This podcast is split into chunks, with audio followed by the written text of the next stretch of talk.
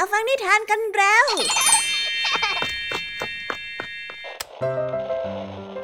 คุณกำลังรับฟังไทย PBS Radio ต่อจากนี้ไปขอเชิญทุกท่าน รับฟังรายการ นิทานแสนสนุกสุดหันษาที่รังสรรค์มาเพื่อน้องๆ ในรายการ Kiss Out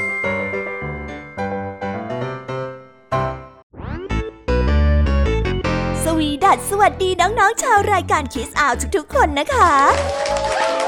วันนี้พี่แยมมี่กับผองเพื่อน ก็ได้เตรียมนิทานสนุกๆมาเล่าให้กับน้องๆได้ฟัง เพื่อเปิดจินตนาการ แล้วก็ตะลุยไปกับโลกแห่งนิทานนั่นเอง น้องๆอยากจะรู้กันแล้วหรือยังคะ ว่าวันนี้พี่แยมมี่และผองเพื่อนได้เตรียมนิทานเรื่องอะไรมาฝากน้องๆกันบ้าง เอาละค่ะ เราไปเริ่มต้นกันที่นิทานของคุณครูไหว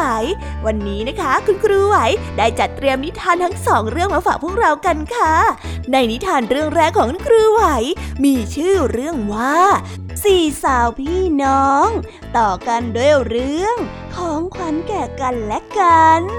ส่วนนิทานทั้งสองเรื่องนี้จะเป็นอย่างไร น้องๆต้องรอติดตามรับฟังกันในช่วงคุณครูไหวใจดีของพวกเรากันนะคะ นิทานของพี่ยามีในวันนี้ พี่ยามีได้จัดเตรียมนิทานมาฝากน้องๆสองเรื่อง แต่น้องๆอย่าเพิ่งเสียใจไปนะคะ ว่าทำไมวันนี้ถึงมีแค่สองเรื่อง แต่พี่ยามีนี่ขอ confirm ความสนุกเลยค่ะ ว่าไม่แพ้คุณครูหายอย่างแน่นอน นิทานของเราในวันนี้มากันในชื่อเรื่องว่าเครื่องรางช่วยชีวิต ต่อกันด้วยเรื่อง สิ่งลี้ลับในข วดแก้ว ส่วนเรื่องราวของนิทานทั้งสองเรื่องนี้จะเป็นอย่างไร จะสนุกสนานสู้คุณครูไหวเหมือนกับที่พี่ยามีบอกได้หรือเปล่านั้น น้องๆต้องไปรอติดตามรับฟังกันในช่วงพี่ยามีเล่าให้ฟังกันนะคะ นิทานสุภาษิตในวันนี้ เจ้าจ้อยกำลังนั่งท่องกลอนเพื่อที่จะไปแข่งขัน และครูพลก็มาให้กำลังใจ แถมยังยกสำนวนมาบอกว่าเจ้าจ้อยน่ามีภาษีกว่าคู่แข่งแต่ว่าเอ๊ะสำนวนนี้จะมีความหมายว่าอย่างไร ถ้าน้องๆอยากจะรู้กันแล้วไปติดตามรับฟังพร้อมๆ กันในช่วงนิทานสุภาษิตจากเจ้าจ้อย และก็ครูพลของพวกเรากันได้เลยนะคะ และในวันนี้นะคะ พี่เด็กดีได้เตรียมนิทานเรื่อง เจ้าป่าพลาดพลั้งมาฝากกัน ส่วนเรื่องราวของนิทานเรื่องนี้จะเป็นอย่างไร จะสนุกสนานมากแค่ไหน น้องๆ ห้ามพลาดเด็ดขาดเลยนะคะ ในช่วงท้ายรายการกับพี่เด็กดีของเราค่ะ โอ้โห เป็นยังไงกันบ้างล่ะคะ แค่ได้ยินแค่ชื่อเรื่องนิทานก็น่าสนุกแล้วใช่ไหมล่ะคะเด็กๆ พี่ยามีก็ตื่นเต้นอยากจะฟังนิทานที่น้องๆ รอฟังอยู่ไม่ไหวแล้วล่ะค่ะงั้นเอาเป็นว่าเราไปฟังนิทานทั้งหมดเลยดีกว่าไหมคะ งั้นถ้าน้องๆพร้อมกันแล้ว เราไปพร้อมกันเลยดีกว่านะคะสามสองหนึ่งไปกันเลย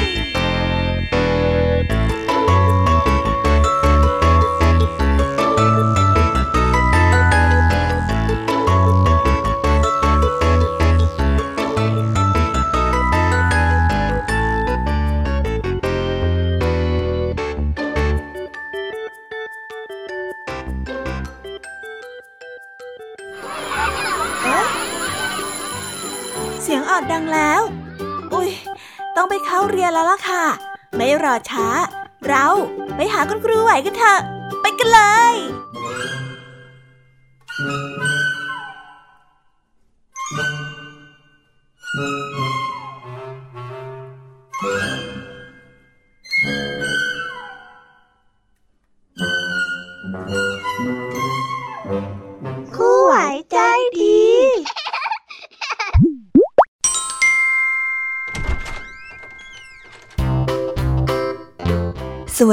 ค่ะเด็กๆ วันนี้นะคะก็กลับมาพบกับคุณครูไหวกันอีกเช่นเคยค่ะ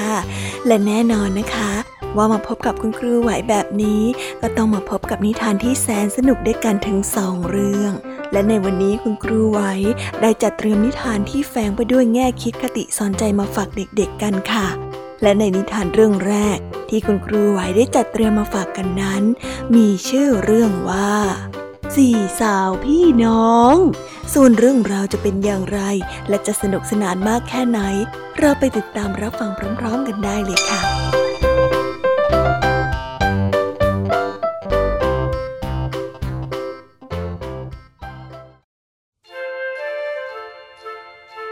รอบครัวมาร์ชมีลูกสาวสี่คน ลูกสาวคนโตชื่อว่าเมกอายุ 16 ปี เป็นพี่สาวผู้เรียบร้อยและขยันขันแข็ง เป็นครูสอนพิเศษแถวๆบ้าน ลูกสาวคนรองชื่อว่าโจ อายุ 15 ปี นิสัยแก่นแก้วคล้ายกับผู้ชาย เป็นสาวมั่นมากจินตนาการ ชอบอ่านหนังสือและเขียนนิทานมาก ลูกสาวคนที่สามชื่อว่าเบธอายุ 13 ปี เป็นสาวน้อยขี้อายและเข้ากับคนแปลกหน้าได้ยาก เล่นเปียโนเก่ง และลูกสาวคนสุดท้องชื่อว่าเอมี่ อายุ 12 ปี เป็นน้องสาวจอมแก่น ชอบวาดรูปเป็นที่สุด ถึงแม้ว่าจะเป็นวันคริสต์มาส แต่เนื่องจากอยู่ในช่วงสงคราม คุณพ่อจึงต้องไปรบ ครอบครัวจึงไม่ได้จัดงานเลี้ยงทำให้ทั้งสี่สาวรู้สึกเหงาเป็นอย่างมาก คุณแม่ที่กลับมาจากข้างนอกบ้านได้บอกกับทุกคนว่า เพื่อนบ้านตระกูลแฮมเมลยากจนมาก ไม่มีของกินแม้แต่ฟืนที่ใส่เตาผิง โจได้ลุกขึ้นทันทีและพูดว่า เราน่าจะแบ่งอาหารเช้าส่วนหนึ่งไปให้เขานะคะ เบธก็ได้พูดขึ้นว่า หนูก็จะไปช่วยเขาเหมือนกันค่ะแม่ และเด็กสาวทั้งสี่ก็นำอาหารไปให้ครอบครัวฮัมเมล เมื่อเด็กๆที่บ้านฮัมเมลได้เห็นอาหารก็ดีใจเป็นอย่างมาก และนั่นก็เป็นวันคริสต์มาสที่มีความสุขสำหรับทั้งสี่สาวพี่น้องค่ำคืนก่อนวันปีใหม่ แม็กและโจได้ไปงานเลี้ยงเต้นรำเป็นครั้งแรกในชีวิต แต่ชุดของโจใส่ไปมีรอยไหม้ตรงด้านหลัง เธอได้รู้สึกอับอายจึงได้แอบอยู่ด้านหลังม่าน และไม่ได้ออกไปเต้นรำในขณะที่โจได้หลบอยู่ที่หลังม่าน อยู่ๆก็มีคนมาชนด้านหลัง ชายหนุ่มนั้นชื่อว่าลอรี่ เพื่อนบ้านที่อาศัยอยู่ข้างๆ นั่นเอง ลอรี่ได้พูดขึ้นว่า เออเออขอโทษครับ ผมไม่คิดว่าจะมีคนอยู่ตรงนี้ เออค่ะ ระหว่างที่คุยกับลอรี่เนเผลอหลุดปากพูดไปว่าลุงของเขาเข้มงวดมาก ไม่ค่อยอนุญาตให้ตนเองออกมานอกบ้านเท่าไหร่เขาจึงไม่เคยมีโอกาสไปเจอโจทั้งๆทที่เป็นเพื่อนบ้านกัน แล้วโจกับลอรี่ก็สนิทสนมกันอย่างรวดเร็ว ทั้งสองคนได้เต้นรำกันตรงระเบียง โดยไม่มีคนอย่างสนุกสนานเมื่อปีใหม่มาถึงโจได้ไปเที่ยวที่คฤหาสน์ของลอรี่ ลอรี่ได้พาโจเดินเที่ยวไปรอบๆคฤหาสน์ ในขณะนั้นมีคนรับใช้เรียกลอรี่ให้ไปทำธุระ ขณะที่โจอยู่ในห้องทำงานเพียงคนเดียว ก็ยืนจ้องรูปคุณลุงของลอรี่ และได้พูดพึมพำกับตัวเองว่า เฮ้คุณลุงอาจจะดูเหมือนเอาแต่ใจ หัวรั้น แต่แปลกจังแฮะ ที่ฉันรู้สึกชอบท่านจังเลย คนที่ยืนอยู่ด้านหลังของโจก็คือคุณลุงของลอรี่นั่นเอง อืม ขอบใจนะ คุณลุงได้ยิ้มและทักทายโจอย่างเป็นมิตร และแล้วโจก็สนิทสนมกับคุณลุงลอรี่ บางครั้งสาวน้อยครอบครัวมาสทั้งสี่พี่น้องก็มาเที่ยวเล่นที่คฤหาสน์แม็กและเอมี่เอง ก็เริ่มสนิทสนมกับคุณลุงมากขึ้น มีแต่เบ็ดเท่านั้นที่เข้ากับคนแปลกหน้าได้ยาก เธอขี้อายและไม่ค่อยได้พูดเท่าไหร่ คุณลุงซึ่งได้ยินมาว่าเบ็ดนั้นชอบเล่นเปียโน จึงได้พูดต่อหน้าทุกคนว่าเปียโนน่ะ ถ้าหากว่าไม่ได้เล่นเลย เสียงมันก็จะเพี้ยน ถ้ามีใครมาช่วยเล่นสักหน่อยก็คงจะดีมาก เบสได้ยินแบบนั้นก็ใจเต้นตึกตัก รวบรวมความกล้าและพูดขึ้นว่า ถ้าไม่เป็นการรบกวน หนูขอเล่นได้ไหมคะ แล้วลุงก็ตอบกลับมาว่า ได้สิ มาเมื่อไหร่ก็ได้ เล่นเท่าที่เธออยากเล่นได้เลยนะ หลังจากวันนั้นเบสก็ได้ไปเล่นเปียโนทุกวัน เบสอยากจะตอบแทนคุณลุง จึงได้ลงมือทำรองเท้าสำหรับใส่ในบ้านให้กับคุณลุง และแอบเอาไปวางไว้ที่ห้องทำงานของคุณลุง ผ่านไปวันแล้ววันเล่าก็ไม่มีข่าวคราวใดๆจากคุณลุงเลย เบสคิดว่าคุณลุงคงจะไม่ชอบรองเท้าที่เราทำให้แน่เลย แต่แล้ววันหนึ่งก็มีเปียโนขนาดเล็กจัดส่งมาที่บ้านตระกูลของมาร์ชซึ่งเป็นเปียโนของคุณลุงที่ไม่ได้ใช้ ที่เก็บเอาไว้ที่ห้องเก็บของของคฤหาสน์เบสดีใจเป็นอย่างมากจึงได้รีบไปหาคุณลุง แล้วเธอก็หอมแก้มคุณลุงด้วยความดีใจ คุณลุงตกใจมาก แต่นั่นก็เป็นความสุขในรูปแบบที่คุณลุงไม่เคยได้รับมาก่อนเช่นเดียวกัน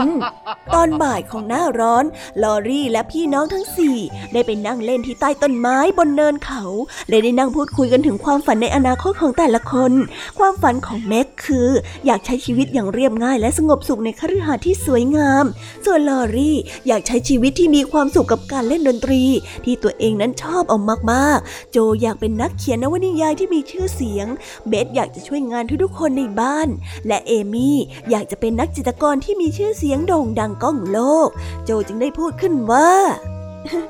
ถ้าอย่างนั้นอีกสิบปีข้างหน้า พวกเราก็มารวมตัวกันอีกครั้ง แล้วก็มาดูกันว่าใครจะสามารถทำตามความฝันได้มากน้อยแค่ไหนฮะโอเคเลยค่ะพี่ ทุกคนต่างก็เห็นด้วยกับข้อเสนอของโจ ลอรี่ได้พูดขึ้นอย่างมีความหวังว่า ผมจะต้องทำให้สำเร็จให้ได้เลยล่ะ หนึ่งปีกำลังจะผ่านไป อยู่มาวันหนึ่งในเดือน 11 ก็มีจดหมายแจ้งมาว่าพ่อนั้นล้มป่วยหนัก แม่จึงได้ยืมเงินจากญาติพี่น้อง เพื่อไปเป็นค่ารถไฟไปหาพ่อ เมื่อรู้ดังนั้นโจจึงได้เข้าไปในเมือง และได้เอาเงินจำนวนหนึ่งกลับไปให้แม่ หนูได้เงินมาจากไหนลูก แม่ได้ถาม โจจึงได้ถอดหมวกออกมาและพูดว่า หนูไปขายผมมาค่ะแม่สำหรับโจแล้วการตัดผมก็คือเรื่องที่ทำให้เธอเสียใจเป็นอย่างมาก แต่การที่ตนจะได้ช่วยเหลือพ่อ เป็นสิ่งที่เธออยากจะทำมากที่สุดเช่นกัน ไม่เป็นไรเลยค่ะแม่ หลังจากที่แม่ไปดูแลอาการของพ่อ พ่อก็อาการดีขึ้นเรื่อยๆ แต่กลับเป็นเบสที่ต้องล้มป่วยต่อ อาการของเบสนั้นได้แย่ลงเรื่อยๆ เพื่อปกป้องไม่ให้เอมี่ติดไข้ จึงได้ส่งเอมี่ไปอยู่ที่บ้านป้า ส่วนเมกกับโจก็คอยเฝ้าเบสอยู่ใกล้ๆ คุณหมอได้บอกว่า เออ ถ้าหากว่าคืนนี้ไข้ไม่ลดลง คนไข้อาจจะเป็นอันตรายได้นะครับ ทั้งเมกและโจได้นั่งเฝ้าเบสอยู่ที่ข้างเตียงทั้งคืน กลางดึกคืนนั้นน้าของเบสได้ข่าวซีดทำให้โจคิดว่าเบสจะแย่แล้ว แต่แล้วคุณหมอก็ได้บอกว่าเฮ้ยโล่งอกไปทีนะครับ ตอนนี้ไข้ลดลงแล้ว ไม่เป็นอะไรแล้วล่ะครับ ญาติสบายใจได้แล้วนะครับ โจกับเบสเข้าโผล่กอดกันด้วยความดีใจ ทันใดนั้นก็มีเสียงดังมาจากที่หน้าบ้าน แม่นั้นกลับมาที่บ้านแล้วนั่นเองพอแม่ได้รู้เรื่องจากลอรี่ ก็รีบกลับมาโดยทันทีเพราะว่าเป็นห่วงลูกตอนเช้าของวันคริสต์มาสโจกับลอรี่ได้ช่วยกันสร้างตุ๊กตาหิมะที่สวนตุ๊กตา ตุ๊กตาตัวนั้นได้สวมมงกุฎดอกไม้สีแดง มีผลไม้วางข้างๆเต็มตะกร้า ที่ไหล่ของตุ๊กตาหิมะมีผ้าคลุมไหล่ไหมพรมคลุมไว้ นี่คือของขวัญที่ทุกคนช่วยกันเตรียมไว้ให้เบสนั่นเอง พอเบสได้เห็นตุ๊กตาหิมะเธอก็ได้พูดขึ้นว่า ฉันมีความสุขมากเลยล่ะจ้าขอบคุณนะเมกโจ และเอมมี่ต่างยิ้มด้วยความดีใจ อยู่ๆลอรี่ก็ได้เปิดประตูและโผล่หน้าเข้ามาและพูดว่า มีของขวัญคริสต์มาสสุดพิเศษมาส่งนะครับ แล้วคนที่ปรากฏอยู่ต่อหน้าทุกคนนั่นก็คือคุณพ่อนั่นเอง เม็กกับโจตกใจมากจนพูดไม่ออก เอมี่ดีใจและตกจากเก้าอี้ เธอร้องไห้แล้ววิ่งเข้าไปกอดขาของพ่อแน่น เบสที่ร่างกายอ่อนแออยู่ก็พยายามลุกขึ้นด้วยตัวเอง และเดินเข้าไปกอดพ่อ ทุกคนภายในบ้านมีความสุข และคริสต์มาสปาร์ตี้ก็เริ่มต้นขึ้น ลอรี่กับคุณลุงก็มาร่วมงานด้วย ครั้งนี้จึงเป็นวันคริสต์มาสที่ทุกคนนั้นมีความสุขมากเป็นที่สุดอย่างแท้จริง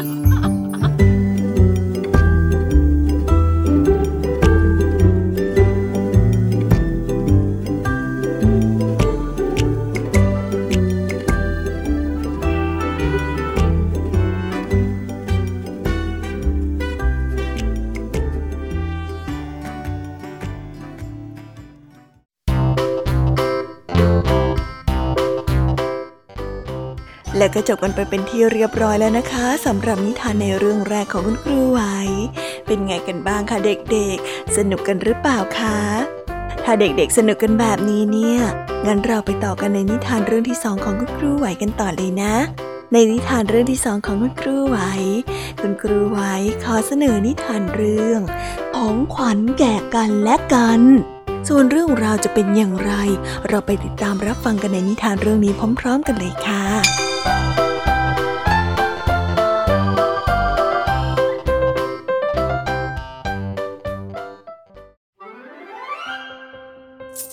หนึ่งดอลลาร์เท่ากับ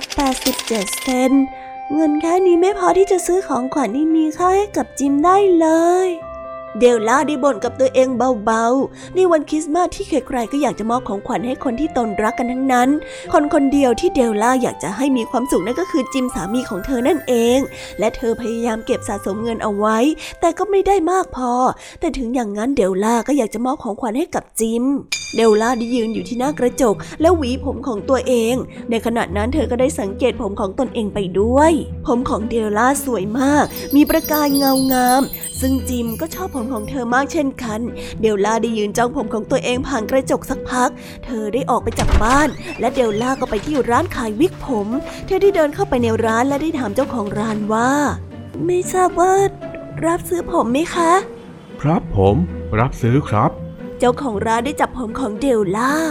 เป็นผมที่สวยงามมาก งั้นผมให้ราคา 20 ดอลลาร์นะครับ เดลล่าจึงได้ขายผมของเธอไป หลังจากนั้นเธอก็ได้เดินดูตามร้านต่างๆ เพื่อหาของขวัญที่เหมาะสมให้กับจิม แล้วเธอก็ไปเจอของขวัญที่เหมาะสมกับจิมเอามากๆ มันเป็นสายคล้องนาฬิกา จิมมีนาฬิกาที่สำคัญมากอยู่เรือนหนึ่ง ซึ่งเป็นของตกทอดมาจากคุณปู่และคุณพ่อมาถึงเขา แต่นาฬิกาที่สวยงามเรือนนี้ก็ไม่มีสายที่เหมาะสม มีเพียงแค่สายหนังเก่าๆที่จิมใช้แทนสายคล้องนาฬิกาเท่านั้น ถ้าให้สิ่งนี้กับจิม จิมต้องดีใจมากแน่ๆ เดลล่าจะได้ตัดสินใจซื้อสายคล้องนาฬิกาและรีบกลับบ้าน เดลล่าได้เตรียมอาหารเย็น แล้วรอให้จิมกลับมาที่บ้าน ตอนที่เอาของขวัญให้จิมจะทำหน้ายังไงนะเดลล่าได้ตื่นเต้นมาก แต่อีกใจหนึ่งก็รู้สึกกังวลว่า ถ้าจิมเห็นผมของเธอแล้วจะรู้สึกผิดหวังหรือเปล่า สักพักเธอก็ได้ยินเสียงจิมเดินเข้ามา เดลล่าได้คิดในใจว่า ถ้าจิมเห็นฉันตอนนี้ เขาจะเห็นฉันสวยอยู่ไหมนะ พอจิมได้เปิดประตูเข้ามา ก็จ้องมองไปที่เดลล่าแล้วขมวดคิ้ว เธอตัดผมเหรอ จิมได้ทำหน้าเหมือนผิดหวัง เดลล่าได้รู้สึกจุกแน่นที่หน้าอก จากนั้นจึงได้พูดขึ้นว่า ฉันตัดและขายผมไปก็จริง ถึงผมจะสั้น แต่ฉันก็ยังเป็นฉันนะ จิมได้โอบกอดเดลล่าแล้วพูดกับเธอว่า ถึงทรงผมเธอจะเปลี่ยนไปน่ะ แต่ว่าความรู้สึกที่ฉันมีให้เธอก็ไม่เปลี่ยนแปลงนะ ฉันแค่รู้สึกแปลกใจนิดหน่อยเท่านั้นเองน่ะ แล้วจิมก็ได้หยิบของขวัญออกมาจากกระเป๋าเสื้อโค้ทแล้วได้วางบนโต๊ะ เมื่อเดลล่าได้แกะห่อของขวัญออก เธอก็ได้อุทานออกมาว่า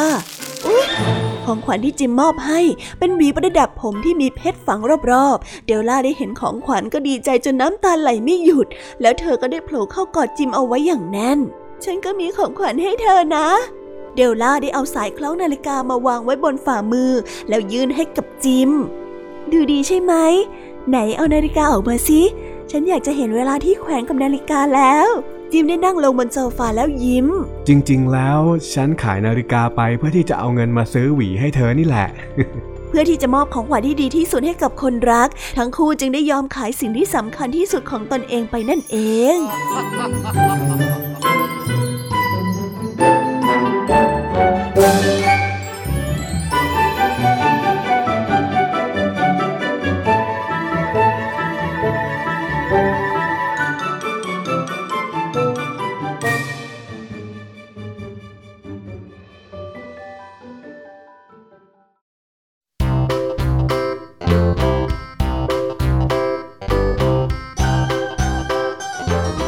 แล้วก็จบกันไปเป็นที่เรียบร้อยแล้วนะคะสำหรับนิทานทั้งสองเรื่องของคุณครูไหว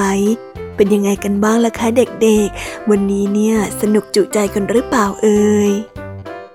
มีเด็กๆหลายคนเลยนะคะที่ยังไม่จุใจกัน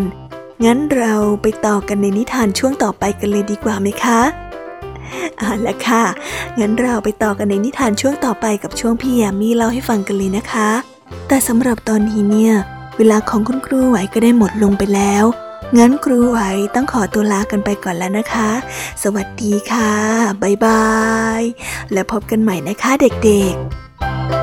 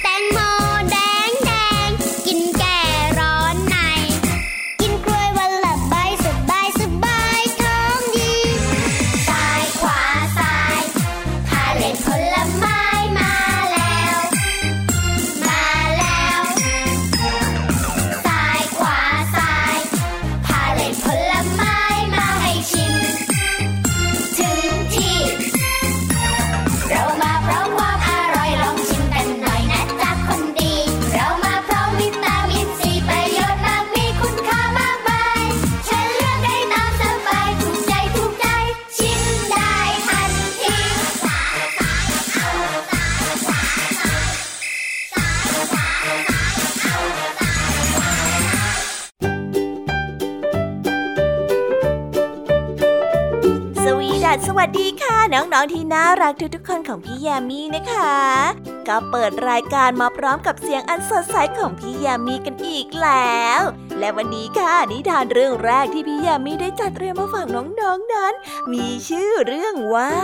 เครื่องรางช่วยชีวิต ส่วนเรื่องราวจะเป็นอย่างไรจะสนุกสนานมากแค่ไหน เราไปติดตามรับฟังพร้อมๆกันได้เลยค่ะ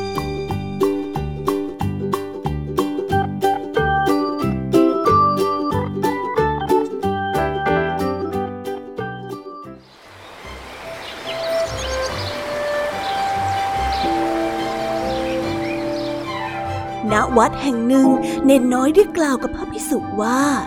หลวงพ่อผมอยากไปเก็บลูกเกาลัดบนเขาครับ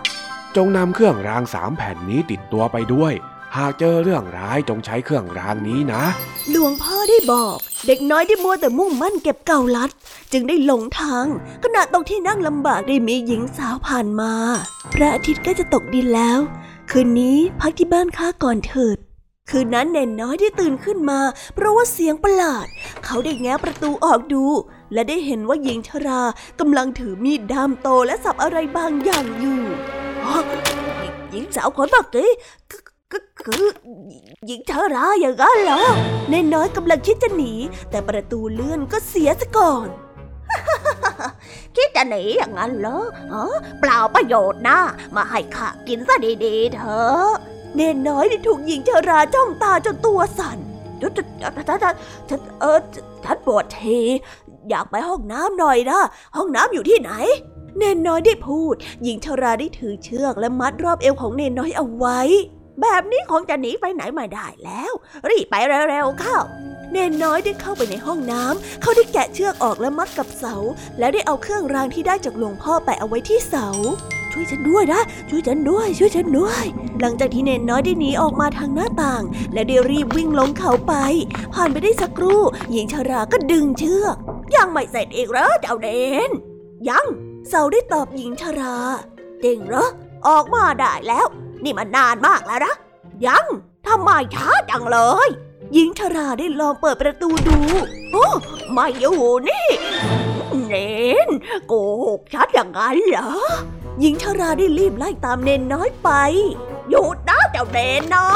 ย เนนน้อยพยายามจะหนีสุดความสามารถ แต่หญิงชาราก็ใกล้เข้ามาเรื่อยๆ เขาจึงได้คว้าเครื่องรางแผ่นที่สองออกมา ภูเขาภูเขาภูเขาจะออกมาภูเขาเนนน้อยได้ตะโกนและโยนเครื่องรางไปด้านหลัง ทันใดนั้นเองภูเขาก็ได้ปรากฏขึ้น แต่หญิงชาราก็ปีนข้ามภูเขาได้อย่างรวดเร็ว แค่นี้มาสบายมากสำหรับฉันเลยละหญิงชาราได้ตะโกนและไล่ตามอย่างสุดฝีเท้า เนนน้อยได้คว้าเครื่องรางแผ่นที่สามออกมาระหว่างหนี ธุแม่น้ำจงออกมา เพียง ทันทีที่โยนเครื่องรางไปด้านหลัง สายน้ำก็ได้เริ่มไหลเข้ามาหญิงชาราได้ตะเกียกตะกายว่ายน้ำข้ามแม่น้ำแค่นี้มันสบายมากช่วยช่วยช่วยด้วย ช่วยด้วย เนนน้อยได้รีบวิ่งหนีไป ในที่สุดเนนน้อยก็กลับมาถึงวัด ย่าแล้ว ย่าแล้วหลวงพ่อ หลวงพ่อย่าแล้ว เจ้ามาหลบที่นี่ก่อนสิเนนน้อยได้เข้าไปหลบในกล่องที่หลวงพ่อนั้นสวดมนต์ตามปกติ และแล้วหญิงชาราก็มาถึงส่งเจ้าเนนน้อยมา ไม่อย่างนั้นข้าจะฉีกเจ้าเป็นทิ้งอิฐงั้นคงต้องประลองฝีมือกันหน่อยแล้วล่ะ หลวงพ่อได้กล่าวตอบประลองฝีมืออย่างนั้นเหรอ เจ้าหดตัวให้เล็กเท่าเมล็ดถั่วได้ไหม ถ้าหากว่าทำได้อาตมาจะทำตามที่เจ้าสั่งทุกอย่างเลย ง่ายแค่นี้เอง ดูซะ ร่างของหญิงชราค่อยๆเล็กลงเล็กลงเท่าเมล็ดถั่ว หลวงพ่อได้หยิบหญิงชราขึ้นมา และได้กลืนลงท้องไป ไม่เป็นไรแล้วนะเนนน้อย คราวหลังก็อย่าดื้ออีกล่ะด้วยเหตุนี้เอง เนนน้อยจึงได้รอดชีวิต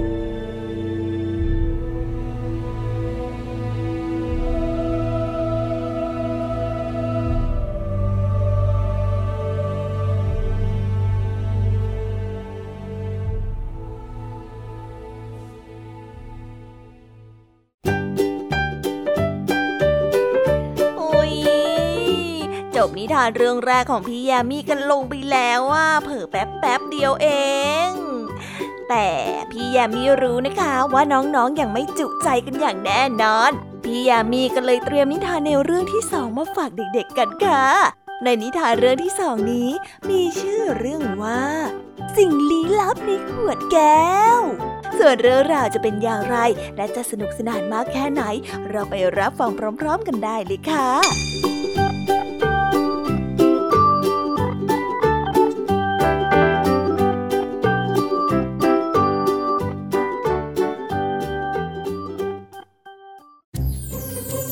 ณที่แห่งหนึ่ง มีช่างไม้ที่พยายามเก็บเงินส่งลูกชายเรียนหนังสือ ลูกชายชาญฉลาดและตั้งใจเรียนเป็นอย่างมาก แต่แล้วเงินของพวกเขาก็ค่อยๆหมดลง จนส่งลูกชายเรียนไม่ได้ พ่อครับ ผมจะช่วยงานพ่อเองลูกชายได้พูดอย่างยิ้มแย้มกับพ่อผู้ที่มีความสิ้นหวัง วันต่อมาลูกชายได้เข้าป่าไปทำงานกับพ่อ หลังจากที่ทำงานจนถึงเที่ยงวัน ลูกชายก็เดินเล่นเข้าไปในป่า ปล่อยฉันออกไปปล่อยปล่อยฉันออกไป เขาได้ยินเสียงดังแว่วออกมา คุณอยู่ไหนอะฉันติดอยู่ตรงรากไม้น่ะปล่อยฉันออกไปเดี๋ยวนี้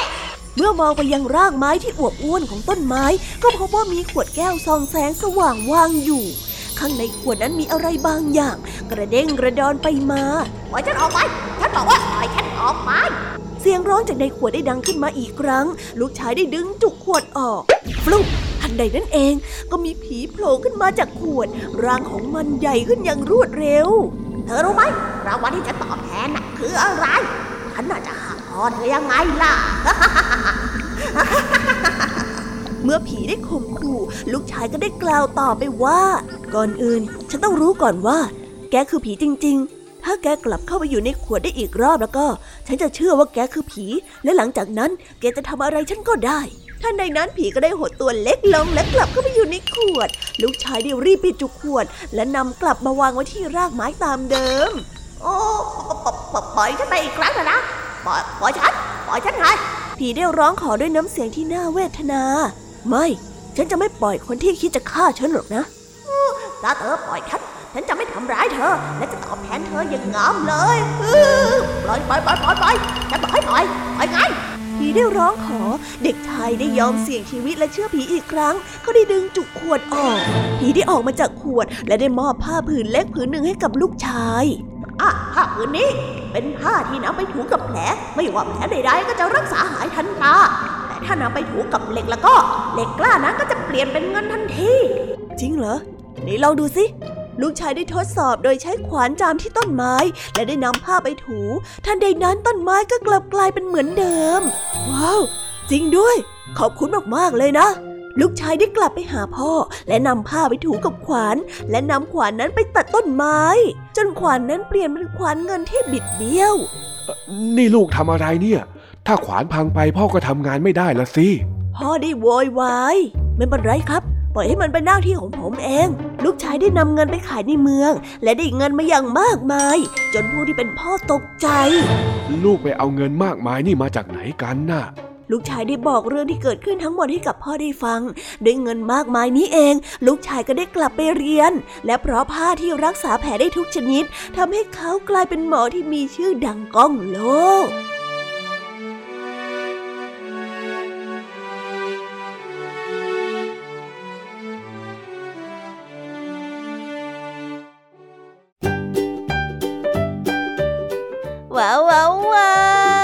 จบกันไปเป็นที่เรียบร้อยแล้วนะคะสำหรับนิทานของพี่ยามีเป็นไงกันบ้างคะเด็กๆ ได้ข้อคิดหรือว่าคติสอนใจอะไรกันไปบ้าง อย่าลืมนำไปเล่าให้กับเพื่อนๆที่โรงเรียนได้รับฟังกันด้วยนะคะ แต่สำหรับตอนนี้เนี่ยเวลาของช่วงพี่ยามีเล่าให้ฟังก็หมดลงไปแล้วล่ะค่ะพี่ยามีก็ต้องขอส่งต่อน้องๆให้ไปพบกับลุงทองดีแล้วก็เจ้าจ้อยในช่วงต่อไปกันเลย เพราะว่าตอนนี้เนี่ยลุงทองดีกับเจ้าจ้อยอะบอกว่าให้ส่งน้องๆมาในช่วงต่อไปเร็ว อยากจะเล่านิทานจะแย่แล้วเอาละค่ะงั้นพี่ยามีต้องขอตัวลากันไปก่อนแล้วนะคะ เดี๋ยวกลับมาพบกันใหม่บ๊ายบายไปหาลุงทองดีกับเจ้าจอยกันเลยค่ะ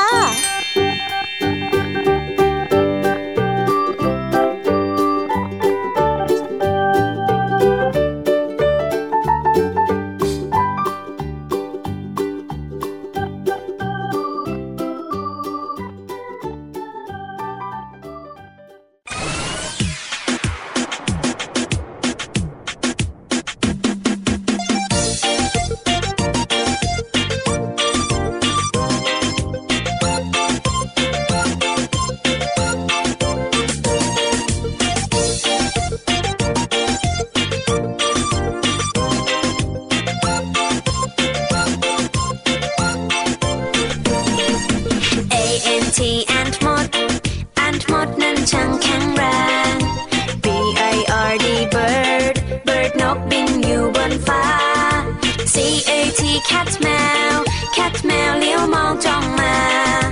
D O G dog มา dog มาร้องบอกบอกบอก E L E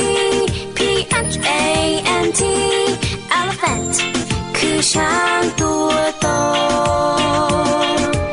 E L E P H A N T elephant ฉันเห็นเจ้าช้างตัวโต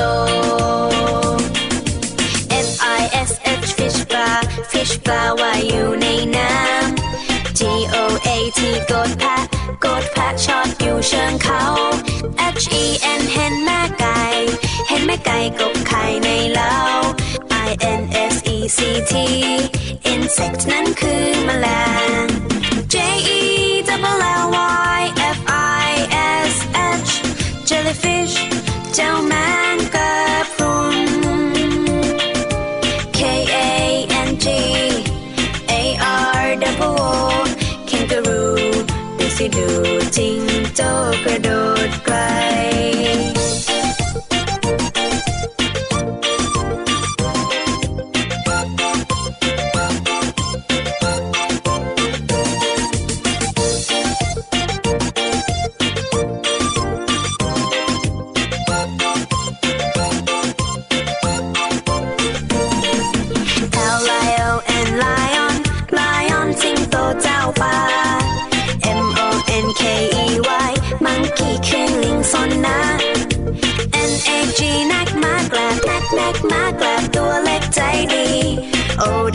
W L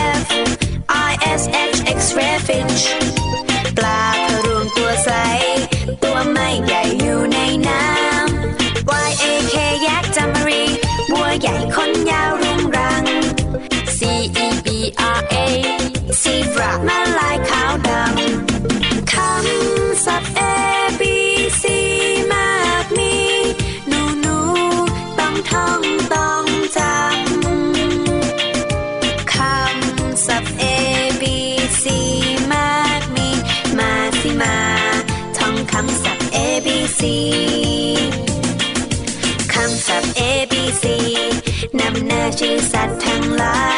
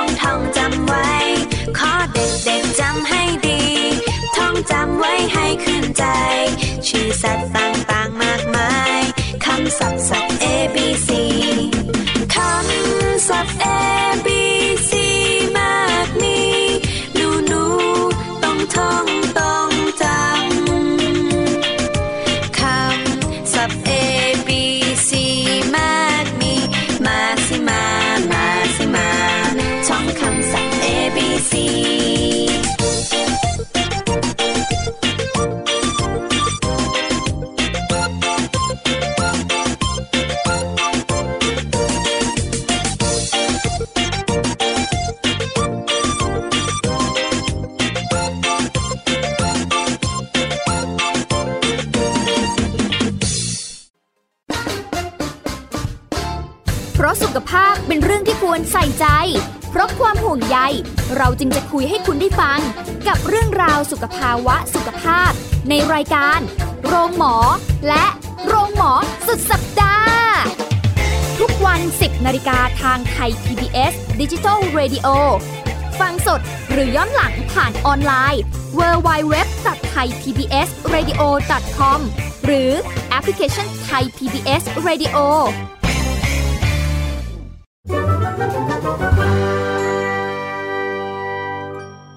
นิทานสุภาษิต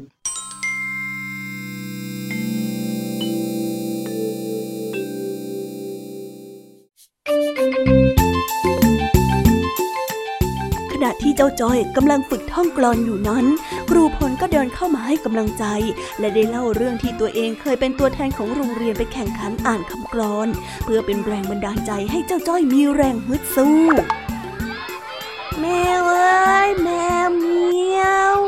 รูปร่างปาดเปรียว แมวเอ้ยแมว โอ้ยทำไมจะไม่ได้สักทีเนี่ยอ้าวว่าไงเด็กชายจ้อย มานั่งฟึดฟัดอะไรอยู่แถวนี้เนี่ยอ๋อคือว่าเจอกำลังฝึกจำคำกลอนอยู่นะครับครูแล้วจำคำกลอนไปทำไมกันเหรอแล้วก็ทำไมถึงดูเครียดๆแบบนั้นด้วยล่ะคือ ว่าจ้อยจะซ้อมไปเพื่อแข่งขันอ่านคำกลอน แข่งกับโรงเรียนอื่นเดือนหน้านะครับครูอืม อย่างนี้นี่เอง งั้นก็ดีแล้วล่ะ ซ้อมเยอะๆ ไม่ว่าจะแข่งกีฬาหรือว่าแข่งอะไรเนี่ย สิ่งที่จำเป็นที่สุดก็คือการฝึกซ้อมรู้ไหม รู้ครับ แต่ว่าพอยิ่งซ้อมมันก็ยิ่งเครียด ผมจำบทกลอนไม่ได้แล้วครับครู แล้วนี่ซ้อมมากี่วันแล้วล่ะเนี่ยสามครับสามวันเหรอสามนาทีครับ โธ่ก็เธอเพิ่งฝึกเอง แล้วอย่างนี้เนี่ยจะไปจำทันทีได้เลยยังไงเล่า แต่ว่าผมกดดันด้วยนี่ครับ แถมยังได้ข่าวว่าอีกโรงเรียนที่ผมจะต้องไปแข่งด้วยเป็นแชมป์ของปีที่แล้วด้วยน่ะโถจ้อย ไม่เห็นจะเกี่ยวกันเลย เราพยายามให้เต็มที่ก็พอแล้ว ไม่เห็นจะต้องไปสนใจว่าอีกฝ่ายเขาจะเป็นยังไงน่ะ แต่ผมก็ยังไม่มั่นใจอยู่ดีอะครับครูอย่าเครียดไปเลยหน้า เมื่อกี้เนี่ยครูแอบได้ยินเสียงเธอด้วยนะ ครูว่าเสียงเธอก็เพราะแล้วนะ ฟังดูอาจจะมีภาษีมากกว่าคู่แข่งก็ได้อะไรนะครับครู ผมต้องจ่ายภาษีแล้วเหรอครับ ไม่ใช่ ครูบอกว่าเธอน่ะมีภาษีมากกว่าคู่แข่ง แล้วภาษีที่ว่า ผมไปมีตอนไหนล่ะครับ โธ่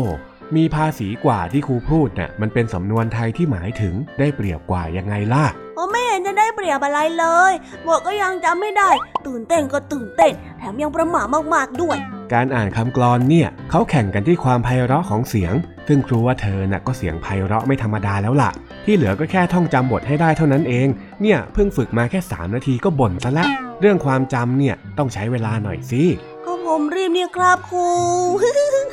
เฮ้ย นี่นะ สมัยที่ครูเด็กๆ เนี่ย ครูเองก็เคยแข่งขันอ่านคำกลอนเหมือนกันนะรู้เปล่า ดูแล้วก็น่าจะเป็นบทเดียวกับที่เธออ่านอยู่เลยด้วย โอ้ยเออจริงเหรอครับครู ถ้างั้นเออครูพอลองอ่านคำกลอนให้จ้อยดูเป็นตัวอย่างได้ไหมครับก็ต้องได้สิ ได้อยู่แล้วล่ะ เย้ดีใจ อะ ตั้งใจฟังนะ ครับ แมวเอ้ยแมวเมียวลูกต่างปาดเปรี้ยวเป็นนักหนาร้องเรียกเมียวเมียวเดียวก็มาอะอ้าวแล้วทำไมทำหน้าแบบนั้นล่ะจ้อย ตอนแรกเจ้ากำลังจะถามครูพลว่าชนะหรือเปล่า แต่ตอนนี้เจ้าได้คำตอบแล้วล่ะครับ อ้าวแล้วรู้ได้ไงกัน อย่าพึ่งสิ มาฟังต่อเร็วอะมามามาต่อเลยไหมเออพอแล้วครับครู อย่างน้อยๆ เรื่องท่องกลอนเนี่ย ผมน่าจะมีภาษีกว่าครูคนเยอะเลย เอาละเอาละถ้าหากว่าเธอมีกำลังใจเนี่ย ก็ฝึกซ้อมต่อได้แล้วอืม ครับผม ขอบคุณครูพลมากนะครับ อยากให้ครูท่องกลอนให้ฟังอีกสักหน่อยไหมเออไม่ไม่ไม่ไม่ไม่ดีกว่าครับครูอืมหน่อยนึงนะเออไม่เอา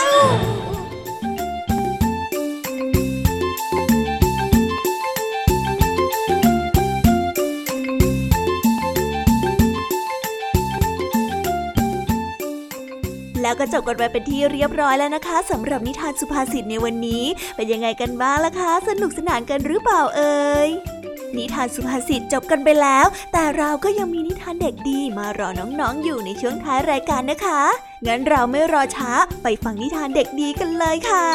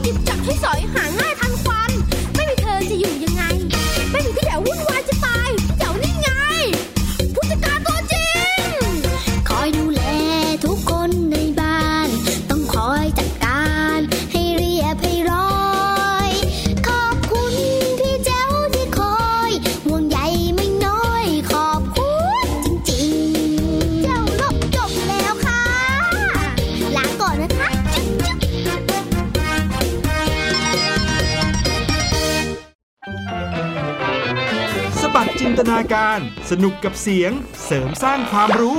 ในรายการ เสียงสนุก ทุกวันจันทร์ถึงวันศุกร์เวลา 16 นาฬิกาถึง 17 นาฬิกา ทางไทย PPS ดิจิตอล Radio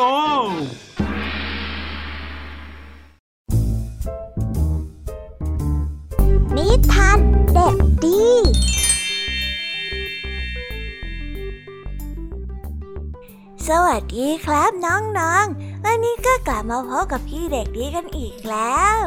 และแน่นอนว่ามาพบกับพี่เด็กดีแบบนี้ ก็ต้องกลับมาพบกับนิทานที่แสนสนุกกันในช่วงท้ารายการ และวันนี้นะครับ พี่เด็กดีก็ได้เตรียมนิทานเรื่องเจ้าป่าพาดพลั้งมาฝากกัน ส่วนเรื่องราวจะเป็นอย่างไร ถ้าน้องๆออยากจะรู้กันแล้ว งั้นเราไปติดตามรับฟังกันได้เลยครับ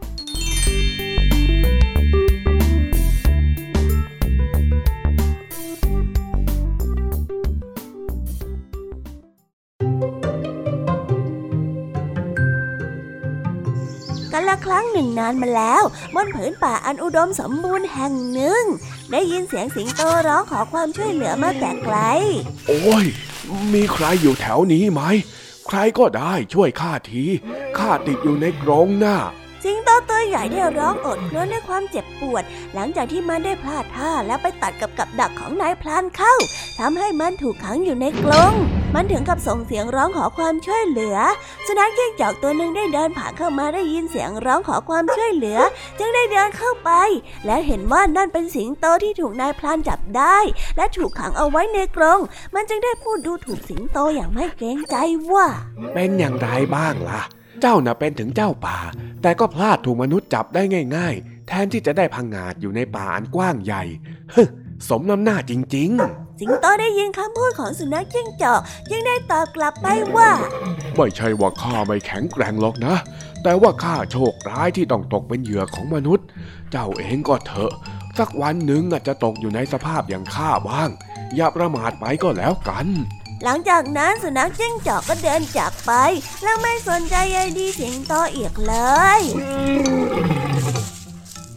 นิทานเรื่องนี้จึงได้สอนให้เรารู้ว่า คนดีย่อมไม่ซ้ำเติมผู้ที่ประสบเคราะห์กรรม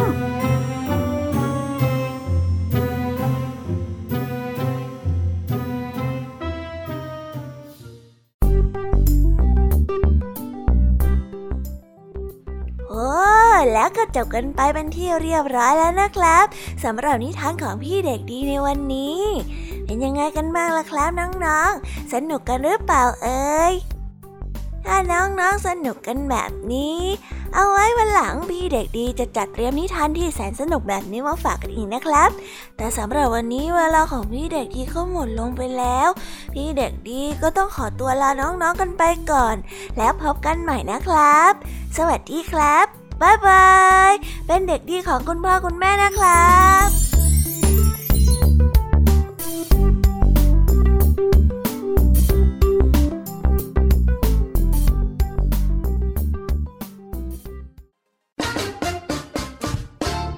ราะสุขภาพเป็นเรื่องที่ควรใส่ใจ เพราะความห่วงใย เราจึงจะคุยให้คุณได้ฟัง กับเรื่องราวสุขภาวะสุขภาพ ในรายการ โรงหมอ และโรงหมอสุดสัปดาห์ทุกวัน 10นาฬิกาทางไทย PBS Digital Radio ฟังสดหรือย้อนหลังผ่านออนไลน์ www.thaipbsradio.com หรือแอปพลิเคชัน Thai PBS Radio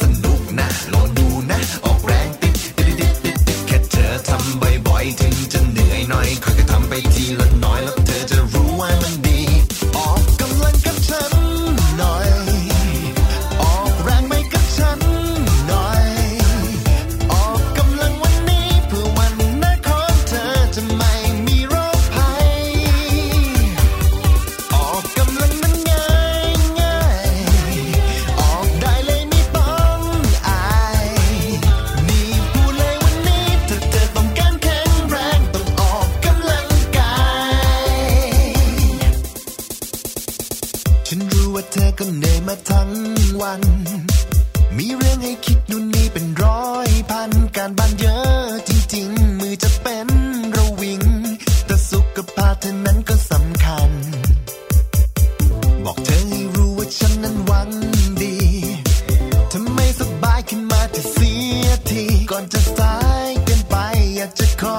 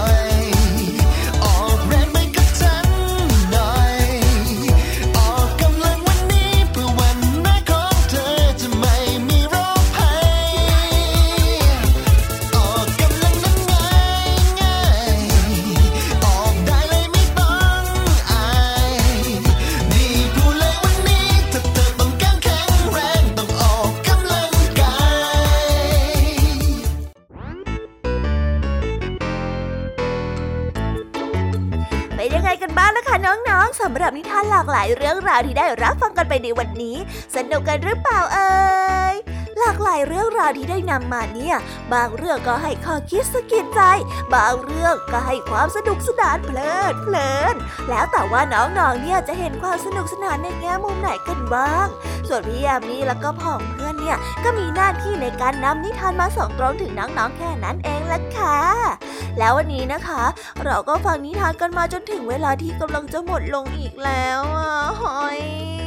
ใคร ที่ฟังไม่ทันเนี่ย หรือว่าฟังไม่ครบ ก็สามารถไปย้อนรับฟังได้ที่เว็บไซต์ไทย PBS Radio หรือที่แอปพลิเคชันไทย PBS Radio ได้นะ ถึงเวลาที่จะต้องกล่าวคำลาแล้วล่ะค่ะพี่ยามีต้องคิดถึงน้องๆอีก แน่เลย แต่ไม่ต้องห่วงนะคะน้องๆ พี่ยามีเนี่ยขอสัญญาเลยว่า จะกลับมาพบกันใหม่พร้อมกับนิทานที่แสนสนุกแบบนี้กันอีกแน่นอนค่ะน้องๆ อย่าลืมนำข้อคิดดีๆ ที่ได้จากการรับฟังนิทานที่แสนสนุกของคุณครูไหว พี่ยมมี่ลุงทองดีแล้วก็เจ้าจ้อย และก็นิทานจากพี่เด็กดีในวันนี้ไปใช้กันด้วยนะคะเด็กๆ เอาไว้พบกันใหม่ในวันพรุ่งนี้นะสำหรับวันนี้พี่ยมมี่ต้องขอตัวลากันไปก่อนแล้วล่ะค่ะ สวัสดีค่ะบายบายนะคะน้องๆ และพบกันใหม่ค่ะ